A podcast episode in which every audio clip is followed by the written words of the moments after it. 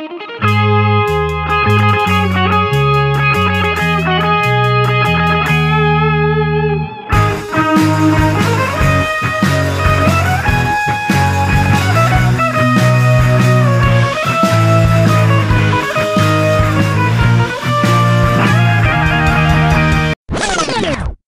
well, here we are. We are here.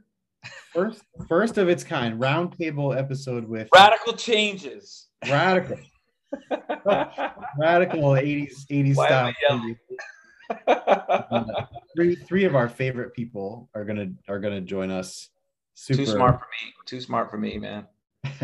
So we've got Farah, the G C and V P uh, uh, at the N A I, Network Advertising Initiative. Julia Shulman, who we hero worship on this uh, podcast sure. often, the G C and C P O at Triple Lift, and Noga Rosenthal, the godmother, G C and C P O of Ampersand, the godmother. Uh, she's not. I mean, she's she's our age though. Let's. let's no, it's not about age. It's about it's, it's not about age. It's about her position in the game, man. Like she's, yeah. she knows what time. Like who doesn't check in with her in ad tech? Oh, I'm an idiot. Like, I mean, you know, like she's, everybody checks in with her on everything. Like, it's so interesting. Man. It. It's interesting. The first, the first N A I summit I ever went to was like twenty sixteen or, or so, twenty, maybe fourteen. And she was the G C at the N A I. And, and that was twenty fourteen, right? fourteen. And she gave the intro. And um, of course I like LinkedIn, look her up. Who is this? Who is this person? Yeah, yeah. And I'm like, Jesus, this, this woman is my age. She's the G C of this thing. Humble pie. She, she's speaking so, um, so like with depth, with like, not just like with depth about the meaning of the N A I and what they're trying to accomplish. And it, I hadn't seen really G Cs talk that way, really, to yeah, be honest. Yeah. Yeah, no, she's an innovator, man. I mean, look, this is going to be our best podcast because we don't have much to do. Like, you know, like these, th- these three are going to just tell us what time it is. And I love that. I mean, yeah. I'm glad we're doing this. What a great group of folks for our first round table-ish. And uh, let's, let's rock it, man. I'm into it. All right. Here it is. Uh, all right. Here we are. We're here. We're here.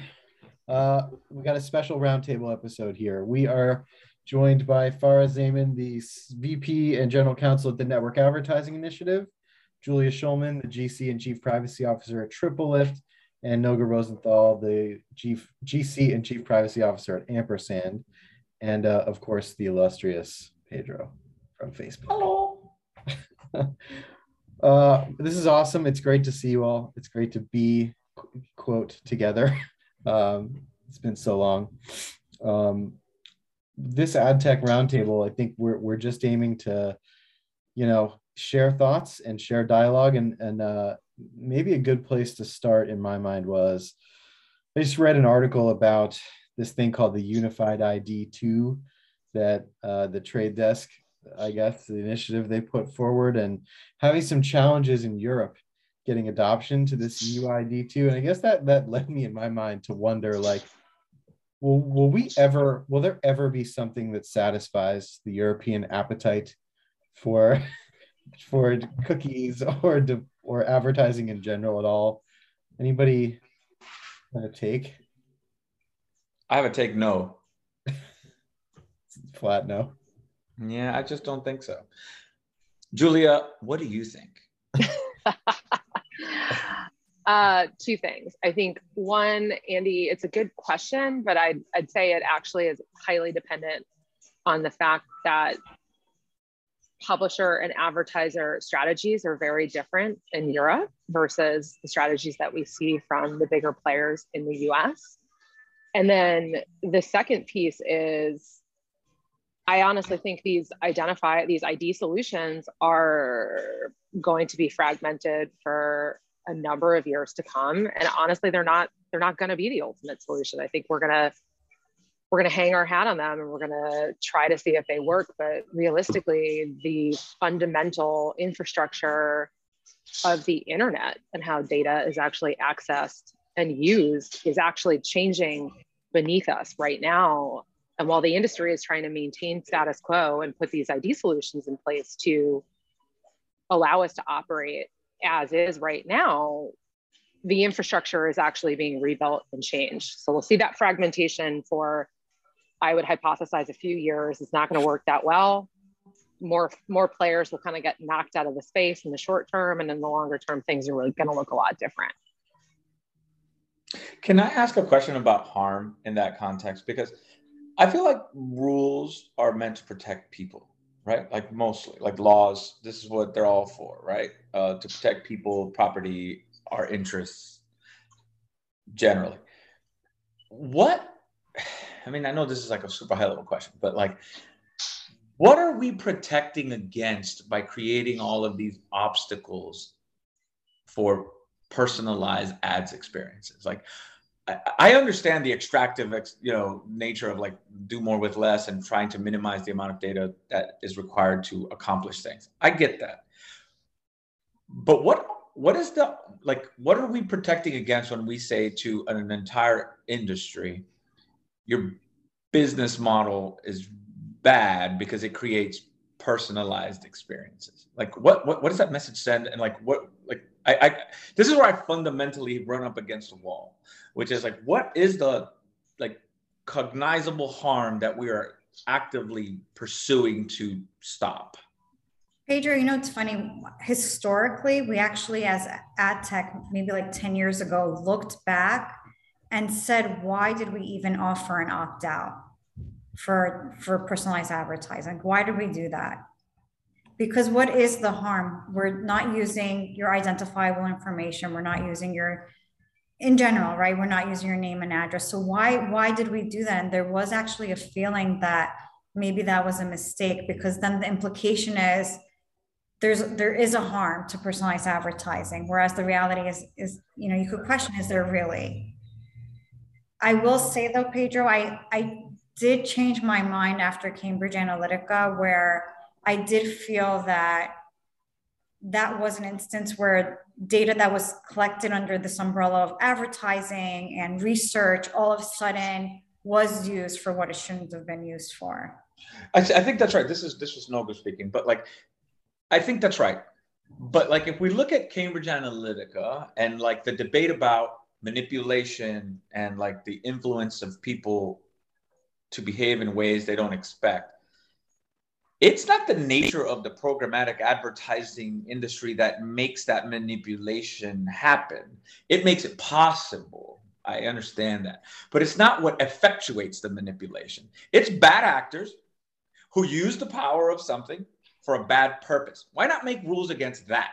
Why not say, if we catch you using the programmatic ad stack or data to harm people, you're going to be in fucking trouble.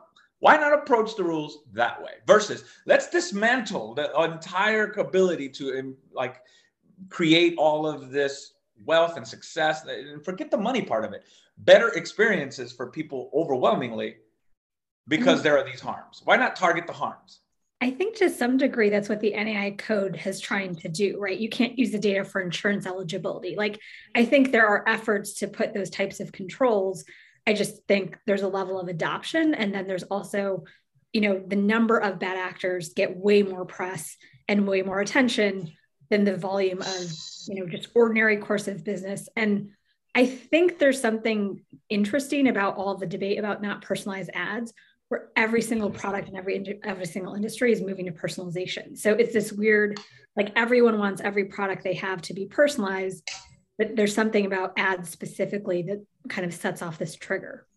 Yeah, and to and to pile onto what Farah said, which is really important, and it's interesting to hear Noga's point of view since she's been at this the longest of any of us on this call, is sure, you know, we're trying to catch those bad actors and prevent them from from being bad actors, but frankly, it's really hard to do through policies and non-technical controls, and the industry has kind of let that get away from them.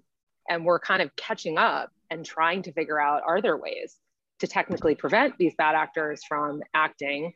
Really, really hard to do when there's billions, billions, billions, billions of ad impressions being sold and filled on a daily basis. I think that's the biggest issue we face today. It's interesting, Julia. It sort of brings me back to Pedro's question. Like, if you are going to legislate around those things, and you are going to kind of, you know, legislate at the incumbents and at the large players that have the most resources, why not direct them that way? Like, this is what you need to prevent, right? So the the, the punishment or the or the regulatory authority, if it's focused on a platform like Google or or or somebody that's really involved deeply in the ecosystem, try to point them in a certain point them in a certain direction with the law, instead of like, you know, kind of just uh, like absorbing firepower from sort of this con continual gut vibe feel that the personalization, you know, isn't comfortable for people. Yeah, I mean, I'd say there's two things going on right now. Number one, of course, and no one blames them, the regulators don't fully appreciate just how this works technically, and then the various commercial and strategic interests at play. And those, number two, those commercial and strategic interests at play are not necessarily incentivized to work with the regulators and work with the industry to fix things in the way that you're advocating. Yeah, I think that's right. And, you know, I know none of us are here to speak on behalf of our companies, me included, and we never do. But like, yesterday was my one year anniversary at Meta, right? Facebook, whatever. Um, and I've all, I, I, all of us are friends, and I, you know, we all think about the ads ecosystem a lot. We think about ad tech a lot. We think about personalization a lot. But I've spent the last year really thinking about personalization and whether or not it's inherently bad. And I've come to a, con a definitive, like, moral conclusion personally that it's not. Not only is it not bad, it's overwhelmingly good.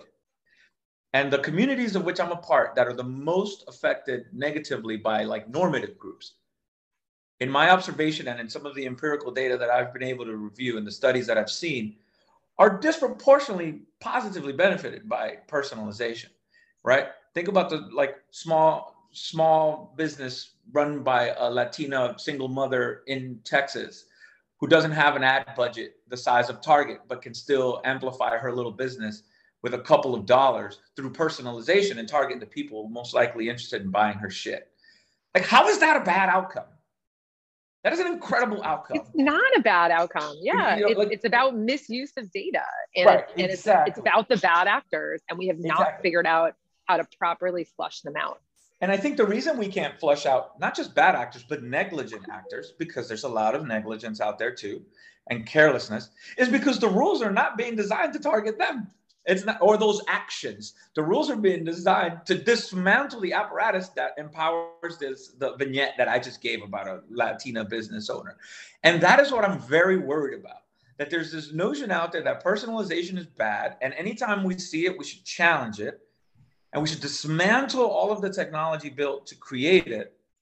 And we will repeat history, which will be the people who got wealthy from the process are the powerful, normative European slash American people. And the people benefiting on the back end from all of this technology will get left behind. That's what I'm worried about. Because my people, Latino, Latino single moms, didn't get rich from the tech boom or the ad tech boom. That's not what happened.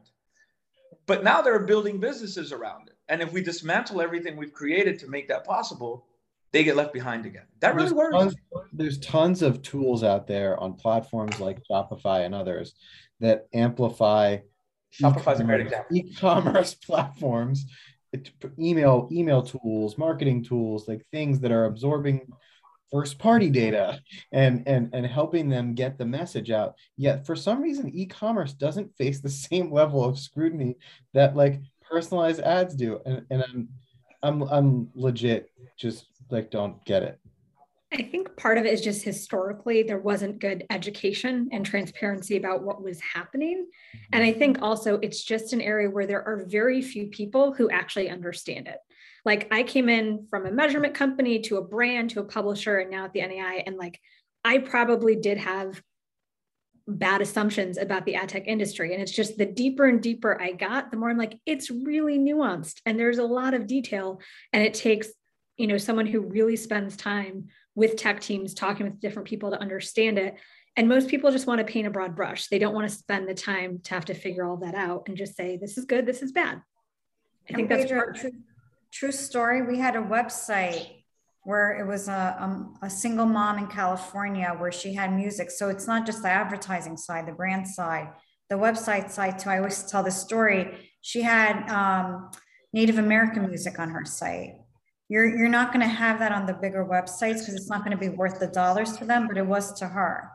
And she she tried to put a paywall up. She, it didn't work. She ended up uh, getting all her money from personalized advertising. But going back to your point about harm, my, my issue with creating rules around harm is, again, we've discussed this. What is harm? What's, what's harmful to you may not be harmful to me. And I think having a law create like fiduciary duties or try to define harm is just too difficult. But I right? think we and, can think about, I think, I, I think like bad outcome. Okay. So like, we're, I think most of us are, we're all lawyers. Like, it, it, like the entire criminal justice system is built around harm, right? So is the tort system, right? Like if you don't have damages, you don't have a tort, right? Like we know this, like, like you need damages. And so like, I, I think you're right that formulating an idea around damages or harm is difficult, but it's not impossible because we got examples of it all over the place. And there's some harms that are easy to measure, right? Like if an advertisement campaign for low interest mortgages results in an audience that excludes every person of color, that's a harm. I don't need to go to fucking rocket magic school to know that that's bad, okay?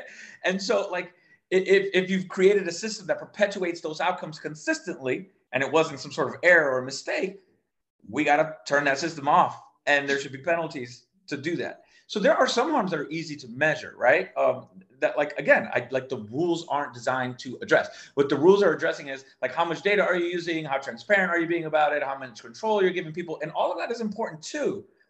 However, even in light of all three of those things, the harms can still happen if we're not watching and vigilant against those. Anyway, I know I'm like on like, go ahead, Andy. I know I'm like on well, the just, shit, but like, it's just like, it's what I think about when I reflect on my year at Meta.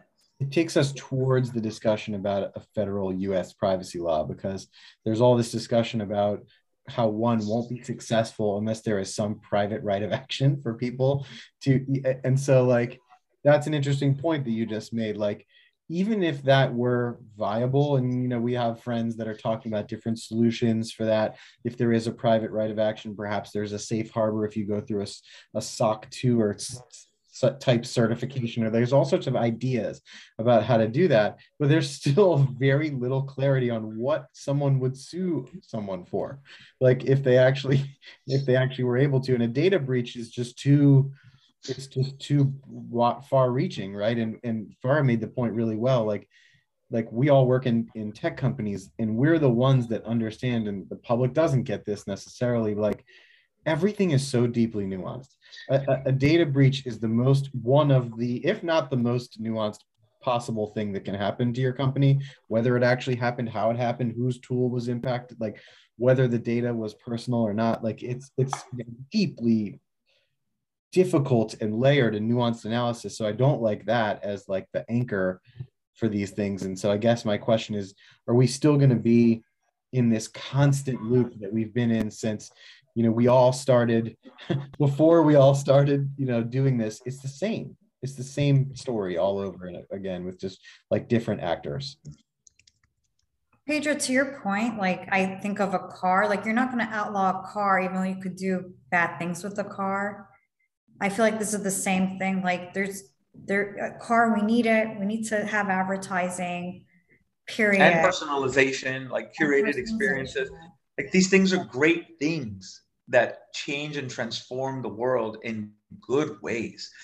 Yes, they come with dangers. Your point, cars, matches, yes. But to treat ads like guns is not appropriate to me. Like it's just not, okay? Like it, it, it's just, it's not, it, it, period. And I, you know, I was on Instagram last night and I saw an ad for something I liked, and it took me ten seconds to buy it. Like, was that harm? Like, I don't understand. I was like, I was so pleased. I'm like, I never would have found this thing, but for all of the stuff that happened to show it to me, and I bought it. And so everybody there wins. And if I didn't have the money to buy it, and it was manipulating me in some way to like spend money I don't have, I, I get all that. But like, And we have to be careful with those things and educate people um, uh, uh, around like fiscal responsibility and all of that stuff. But the actual act of showing me something I'm interested in to see if I'm interested in doing more of it or buying it or joining a club or whatever, well, come on. Like, we got to change that narrative. I don't, that, that's my next question, which is like, it's hard for like the company I work for to go out there and make this case because of the trust deficit and all the things that we understand. Google's in the same situation, Amazon, et cetera. Who is best situated to articulate the benefits in your guys' view? And like, how do you think we could go about like just changing the thinking here? Like, you guys are geniuses. Let's do it, right? Let's solve it right now. I'll write it down. I mean, I'm sure this is uh, this is totally obvious, right? But it's three things. It's the people that need to drive this narrative are our clients. They're, they're publishers and advertisers who are using our pipes to actually monetize and run their businesses and provide good to the broader economy and just like civilization as a whole.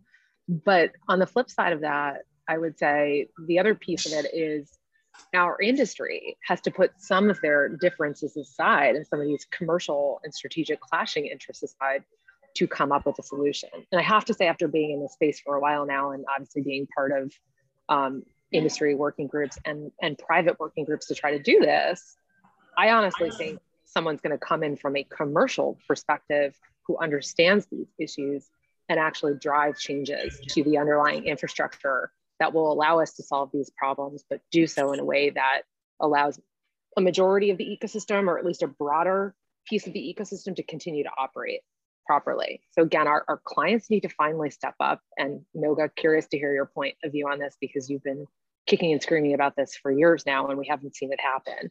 And two is, I don't think, honestly, what we've been doing to date has gotten us terribly far. And I think ultimately someone is going to step in and see the commercial interest in solving these problems for the ecosystem as a whole. I, I mean, Julia, this is where I struggle, because I do feel like we did make an effort at that, right? We took the smaller website, the smaller businesses to D C. We had them talk to, to staffers explaining their business. I've actually, I don't know if I've ever had an advertiser do that, but we have had websites do that. And I think, Pedro, you could tell me if I'm wrong. I, I think Facebook took, took efforts to educate their audience with ads saying, here's why the service is for free. Like, here's the exchange. I, I think we have made an effort. I, I don't know. I don't know if, if that's what's, you know, if education is what's more, you know, that's what's needed. I'm not sure. You know, I wasn't arguing education, because honestly, I don't think that that's happened. I think it's it's getting the right folks at the bigger brands, holding companies, you name it, and un- getting them to understand the strategic implications of not stepping up. And I know that people have been trying to do that for years. And I and I, I think it's it's it's um it just takes time to get them there. And I feel like there are people sort of finally waking up to this reality, but they've historically seemed to be so nervous about even sticking their necks out, because they just want someone else to solve their problem and not, you know, not not have to get their hands dirty in the process. Farah, what do you what do you think about that? You've obviously been involved across across the ecosystem in these issues. I, I do think there's a lot of just like shoving off liability to a different part of the ecosystem and not wanting to kind of get your hands dirty. And I think part of that though is education. Like I I can say in my own personal experience, going from a brand to a publisher to now N A I, like it's just a different level of understanding. I didn't get it when I was in that role, because I was doing other things. I was doing manufacturing and employee issues. And, you know, it's just not the same dedication where your whole focus is. And so you don't necessarily understand it as well. Um, so I think, I think getting brands more engaged and to understand more and to advocate and express more would be a great step forward.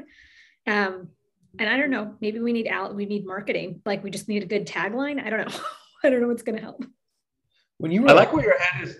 Sorry, Andy, real quick. I, I like where your head is on that last point, which is there's so much amplification of the harms, rightfully so. We should have real conversations about the problems, the challenges, the like disparate impacts, the manipulation. We need to focus on that and fix the problems that we know exist and not look away from them. But there's a disproportionate or much less proportionate like sort of discussion about why fixing those while preserving the benefits is important.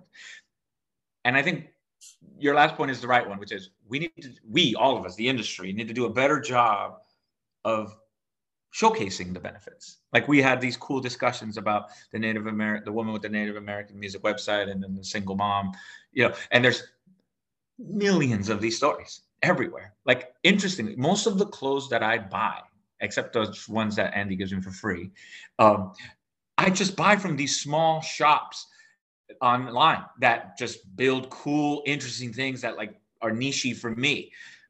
Now, I know that's going to bother the big brands, and that, and that's going to be tough on like the old establishment. But how beautiful are these stories that someone out of their garage in New Jersey can sell me a hoodie in Atlanta because of Instagram? That's a beautiful thing. We gotta, and this, that's a true story, by the way. Um, and so like that, I think, is an incredible outcome that we just, for some reason, as an industry, don't say, look, this is what we're fighting for. We're not fighting just for our jobs and for our industry. We're fighting for these outcomes, and they're great. And let me show you ten thousand of them. It's an interesting example you just made. If, if we, if I wonder if we, this is just sort of thinking about this in the context of what you just said. I wonder if we were to think about it in, in the context of e-commerce instead of advertising, that it might change the, the sort of perception. You know, because like right now, if you anchor uh, on the old ways, we've always been talking about this, it's free content for advertising. And it's like going to my website and having access to like fundamental kind of stuff on the internet. But it's interesting, if you shift it towards sort of e-commerce, I don't know that it takes us all the way there, because that's sort of probably a bit disconnected for people in their minds to, to take advertising through all the way through to e-commerce. And people like us could think about that, but I don't know if the The public is ready for that, but that's an interesting shift in thinking to me. I think that this is getting a little nuanced, but some of the old like measurement and frequency capping, like those purposes for ad tech that do help that whole, you know, conversion measurement and demonstration, like I think that's extremely lost in the discussion these days. And there isn't, again, the nuance to distinguish those use cases. Yeah. And the other thing to add there, Farah, and this goes to the e-commerce point you're making, Andy, and that you got us on this train, Pedro, is, um, and I'm not going to bring up antitrust and we don't need to get into it, but like this goes back around to all the conversations that are happening in this world, because if you take that further, I think most people see where, where, it's, where it's going, um, you know, with some of the big e-commerce platforms that can't be divorced from the conversation. Farah, when you were at Colgate-Palmolive, was your sense that, like, as a big advertiser, like, would they engage? Like, that that's sort of my question. Like, if we were to try to get advertisers, like, into the mix on this, like, agencies maybe, agency holding companies, I think you mentioned, Julia, like, would advertisers get in the mix on this? I hope so. I think that's really important now. Like, I don't think that was true five or ten years ago. Like, it just wasn't, but I'm hoping, I think it's really important. And I'd like to think, you know, I still keep in touch with colleagues from all over, and they're definitely more attuned to it. They're like, hey, remember that thing you talked about five years ago? Like, this is coming up more. This is here or there. So I'm hoping it's getting riper and it's getting there. I think, you know, to yeah. Julia's point, I think that's what we need. You're like, yeah, I work, yeah. I work I work there now. But the challenge is, Noga, I remember us having conversations about this five years ago, and I wish I had listened to you then. But the, the challenge we're seeing now is the advertisers are waking up, and this is where these I D solutions are going, right? right? They're, they're trying to say, we need to figure out a way to, to match up users across the ecosystem so we can continue to spend dollars on your inventory. But publishers Are, are kind of waking up and also saying, wait a second, like, what's in it for us? We're not just going to give you our audiences for free, and we're not just going to subscribe to an I D solution that maybe is only benefiting one side of the equation. And so those conversations happen in silos. And, and as advertising technology, we sit in the middle of that. We're trying to facilitate it and make sure everyone's discussing these things. And so we've got two big clashes of interests uh, who aren't who aren't discussing it and are kind of playing off of each other and using us as a foil to play off of each other. And I do think agencies are a huge part of it, like especially the larger shops, a lot of it is delegated through the agencies. And then there's, you know, during G D P R, it was a lot of like, you sign this, we'll sign that, you promise this, but like no one really knew what was happening or how to effectuate anything. Right. But Noga was making this point to me years ago, right? Noga, that publishers for years have been kind of clashing with, with advertisers over not privacy uh, concerns around the use of their data, but the commercial interests exactly. over control of their data and the value of it, and whether they're actually getting value for their data. I would argue maybe they're not, but they also don't have all of the power in this conversation. They have to kind of play nice with with the advertisers and the technology vendors. Data rights. Jules is always talking about that too, like about yeah, the, it, uh, this, the feet of the he lays it at the feet of the publishers in, in a lot of ways. Well, he called doesn't he call it like the original sin of the ad tech ecosystem? Is yeah. the publishers kind of just threw up their hands and right. said, you know, ad tech, you figure this out, and here here's where we are. Yeah. And I, I think I was lucky that I worked at a pretty privacy-forward publisher who did, you know, roll up their sleeves and get more involved. And it was an oddity. Like there wasn't, you know, trying to find people to pair up with or talk with. Like it wasn't, a lot of people didn't want to be vocal or come out on that. And that was a hard part of the space. But I still keep going back to the advertisers because I think the demand comes from there. Like this isn't necessarily going as much into privacy, but like when the sales team comes with this really weird pitch and you're like, hey, I don't know from a P R or privacy, like, well, if we don't do it, then this other publisher is going to get it because it's the brand or the agency that's making the demand for it. So I really think that getting education and accountability up at the brand is important, but making sure that the brands aren't trying to regulate what ad tech does in detail because they don't understand it enough yet to do that. Or I used right. to call that fads. So I worked at an agency and I used to call it like fads. They come to me with the latest fad and be like, hey, can we do this? And I'd be like, what are you, what are you talking about? Like, no. Right. Um, and they can't have it both ways, right? No, that like we, Farah, to your point, they're, they're driving the spend, you know, they, they ultimately control those dollars and, and Noga, they want to do these fads and build I D solutions and do all this cool stuff. But then their legal and compliance teams come to all of us and try to negotiate in restrictions on our ability to actually run our technology to facilitate what their commercial and strategic teams are telling us to do. So, you know, the, the number of times people have come to me and said, you can only use my data as an advertiser for me and only me. And it's like, well, that doesn't work for attribution, conversion, and counting. Like that, that literally makes no sense at least for what your commercial today. Team is trying to build. At least today, Julia, you can have that conversation in the open. Like, do you remember, I'm sure you all do remember five, six years ago, you had to like talk around that conversation. Like I remember uh, at Data Zoo, we did a deal with Twitter and the lawyer on the other side used, used to be at Turn. So it was the first time in my life I could actually say to him, no, like I have to use the data like a certain way. And he was like, I understand. Like that was the first time I'd ever had that. And now at least we can have that conversation. Now we can say like, here's what I'm going to do. Here's what I, what I need. I mean, theoretically, but I think the challenge I see is I, I think, and this goes to some conversations we've had before, people get really burned out in the legal and compliance world in ad tech because you have these conversations over and over with people who unfortunately don't, fair to your point, it's not their fault, but they don't have time to understand this. They don't have time to learn it. Or they're just being told by the powers that be, or they've got the leverage to just say, I don't care, even if that's what you do and that's what you need to do. I need to paper it a certain way for my compliance team or for my G C or for the parent company that controls me. So it's a it's a risk that you just have to take. And, and that gets and, really exhausting and really tiring and very um, demotivating and disheartening after a while. And bringing it back to the rules, the rules that don't necessarily contemplate the complexity of how not just ad tech works, but just how the damn internet works, um, create these sort of binary pathways where it's like, not to pick on a specific rule, but are you a business or are you a service provider? Well, that's not easy to understand, champ, because the internet is hard, okay? Like, like that's just, you know, like, and so the expectations of some of the rules are just like not, to me, in line with like the reality of how all these interesting networks, ad tech aside, that, that that humans have created over the last thirty years work. Let me ask you guys a question, because we've been talking a lot about the power of personalization, the complexity of negotiating between companies and negotiating with the public in the sense of getting messaging out and, and uh, communicating the benefits, et cetera. I hear this point often, and it makes me want to gouge my eyes out, which is, well, the internet wasn't always personalized and things were just fine. Or we could always go back to a less personalized, you know, reality. I hear this more than you guys would think. And I speak to a lot of like stakeholders every week, both industry folks, regulatory folks, political folks, whatever.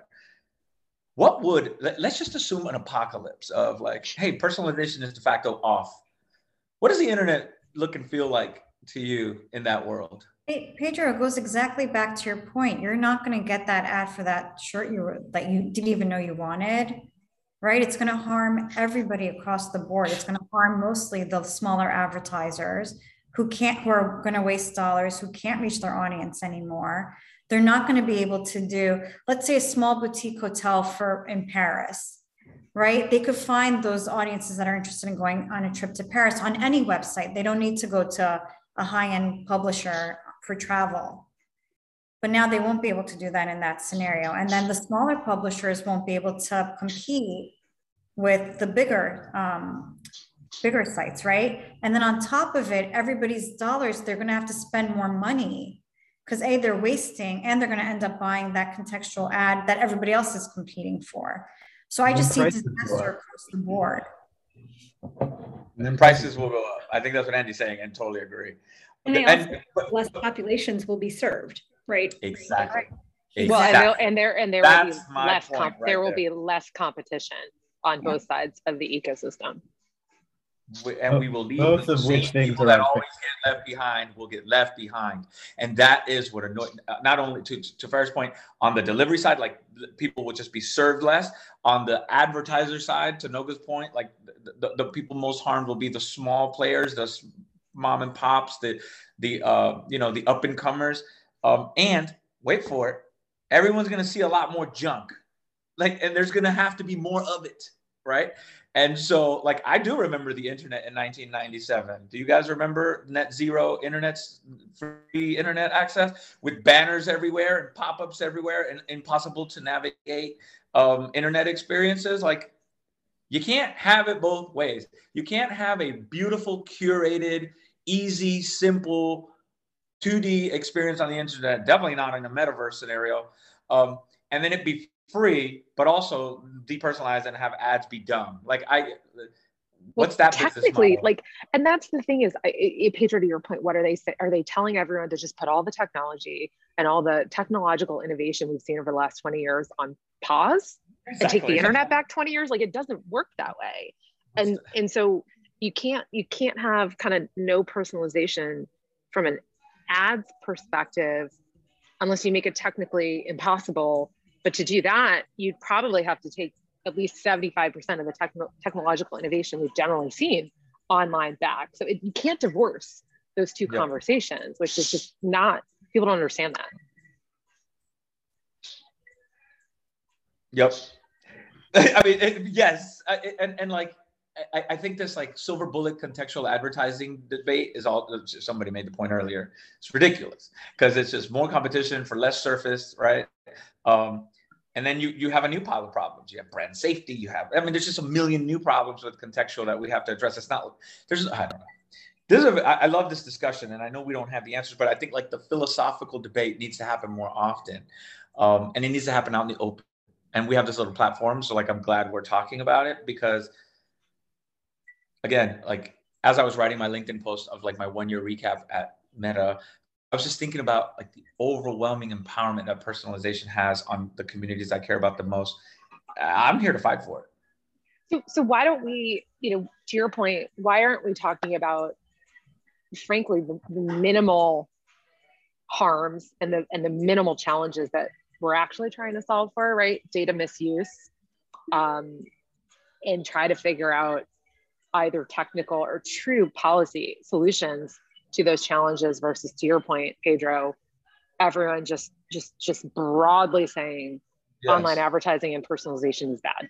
I do yeah, think like it needs to be driven, I do think it needs to be driven by develop, developing technology. And I think we're not going to see a sea change until we see a real technological breakthrough that causes the personalization to come to the forefront so radically. Maybe it's the metaverse, maybe it's crypto, maybe it's something else, maybe it's somewhat like something else, but there does need to be like a technological advance that takes us to that next point, because I think like otherwise we're just, we're still going to be like um, sort of like adjusting the dial all, all the time. On, on yeah, the, but, but but the point Julia makes is the right one. And, and I know what you meant. You didn't mean like the harms have low consequences. The harms have high consequences, but there's few of them.